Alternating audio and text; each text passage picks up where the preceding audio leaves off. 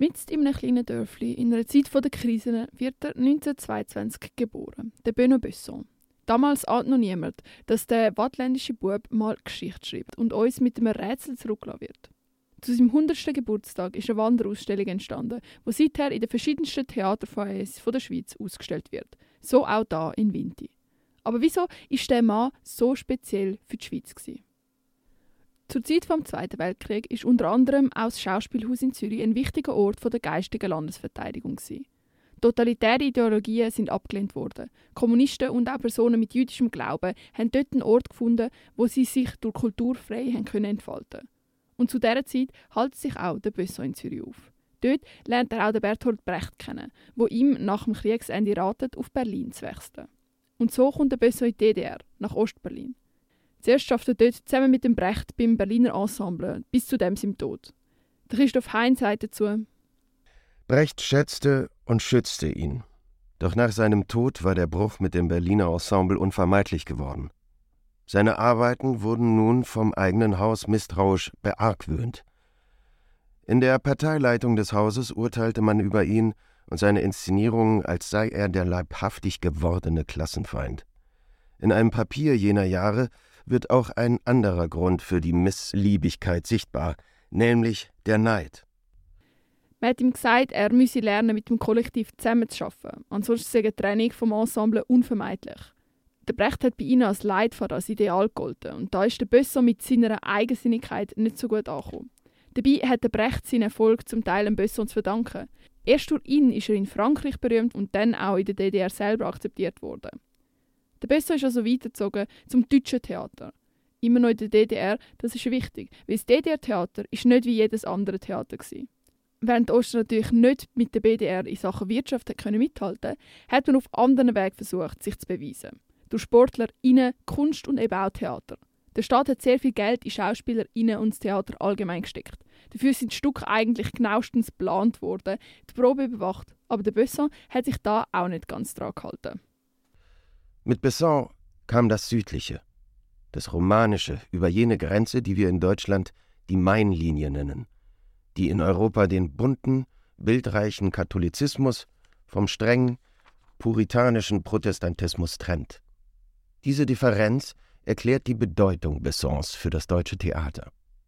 Er kam in eine Theaterlandschaft, die zunehmend von Bert Brecht und mehr noch von den Brecht-Schülern dominiert wurde und in der ein Besson eine belebende, aber auch störende und verstörende Provokation durch Spiellust und Spielfreude war. Der Staat hat das natürlich nicht einfach ignoriert. Nein, der Besson ist im Ministerium für Staatssicherheit genauestens bekannt gewesen. Ein Ausschnitt aus einer Stasi-Akte über den Besson.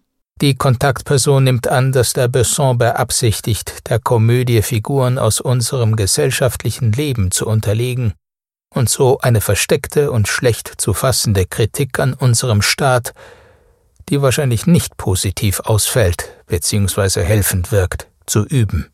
Trotz dem Misstrauen ist der Besson ein wichtiger Mann für die DDR. Er wird auch immer wieder als Brückenbauer bezeichnet.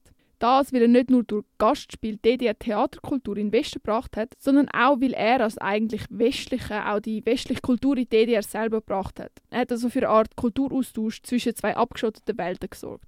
Vielleicht war es darum, dass er für seine Inszenierung von «Der Drache» nicht mehr Konsequenzen bekommen hat. Auf Wiedersehen.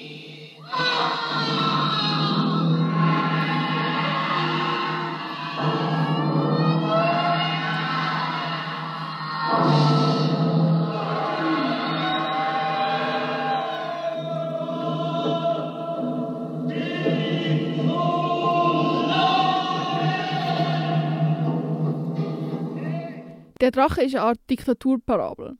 Ein Drache unterdrückt ein Volk. Geschrieben wurde ist es im Russland unter dem Stalin. Dort ist natürlich der Stalin mit dem Drachen gemeint. Aber der Drache kann auch andere Diktatoren, wenn nicht Diktatur allgemein darstellen. Und ein DDR-Publikum, das so sensibilisiert war auf jegliche Anspielungen, hat natürlich sofort gedacht, dass mit dem Drachen Diktatur, die in der DDR herrscht, gemeint ist. Und die Stasi hat es natürlich auch gemerkt, nur Konsequenzen sind ausgeblieben für den Benoît Besson. Es gibt zwar diverse Akte über den Besson, Gefängnis oder ähnliches hat ihm aber nie gedroht. Wieso? Das wird im gleichnamigen Thriller ein bisschen genauer behandelt. Der Besso ist dann vorübergehend in die Schweiz. Dort hat man ihn unbedingt als Intendant im Zürcher Schauspielhaus wollen. Auch eine Art als Symbol der 68er-Bewegung. Und zu dem Zeitpunkt hat man einmal mehr wieder gemerkt, dass trotz der unabsichtlich oder absichtlich geübten Kritik am Staat von Besson er trotzdem ein sicherer Wert für die DDR war. Aus Angst, dass er in die Schweiz wechselt, hat ihm die DDR nämlich die Volksbühne angeboten, ebenfalls ein grosses Theater. Aber auch dort ist er wieder mit dem Staat aneinander geraten. Weitere Ausschnitte aus Stasi-Akten. Seitdem der Besson als künstlerischer Leiter der Volksbühne am Luxemburgplatz zu arbeiten begann, entwickelte er dort wiederholt Spielplanvorhaben und solche eigenwilligen künstlerisch-ästhetischen Auffassungen, die im Falle ihrer Realisierung den Grundsätzen unserer sozialistischen Kunstpolitik zuwiderlaufen würden. Die Volksbühne versucht er in jüngster Zeit in nahezu bösartiger Weise abzuqualifizieren. So äußerte er vor Zeugen, das ist eine politische Latrine und das ist keine Volksbühne, sondern eine Volksbude. Weiter unternimmt er Anstrengungen, den Namen des Theaters, jedoch damit auch dessen gute Tradition der Volksverbundenheit zu verändern. Nach seiner Auffassung müssen das Rufbild des Theaters, besonders im Hinblick auf Gastspielreisen in das westliche Ausland, korrigiert werden, denn Volksbühne, das klinge so wie Volksküche oder Volkskäse. Schlussendlich hat er dann die DDR doch verlassen, aber immer wieder betont, dass das nicht aus politischen Gründen war. Der Benoît Besson hat in Berlin eine regelrechte Insel für Kulturschaffende geschaffen, wo man sich freier entfalten konnte. Er hat Kulturaustausch ermöglicht und hat uns ein Rätsel hinterlassen, wo man nach einer Antwort kann spekulieren kann, wo aber abschließend nicht ganz aufgelöst werden kann. Aber vor allem hat der Besson einen unglaublichen Einfluss nicht nur auf die Schweizer, sondern auch auf die deutsche und französische Theaterkultur gehabt. Ein Besuch in der Ausstellung für ein genaueres Bild von dem interessanten Mann lohnt sich also definitiv. Vor allem, wie man ein Buch geschenkt bekommt, wo seine kontroverse Inszenierung nochmal genauer unter die Lupe genommen wird.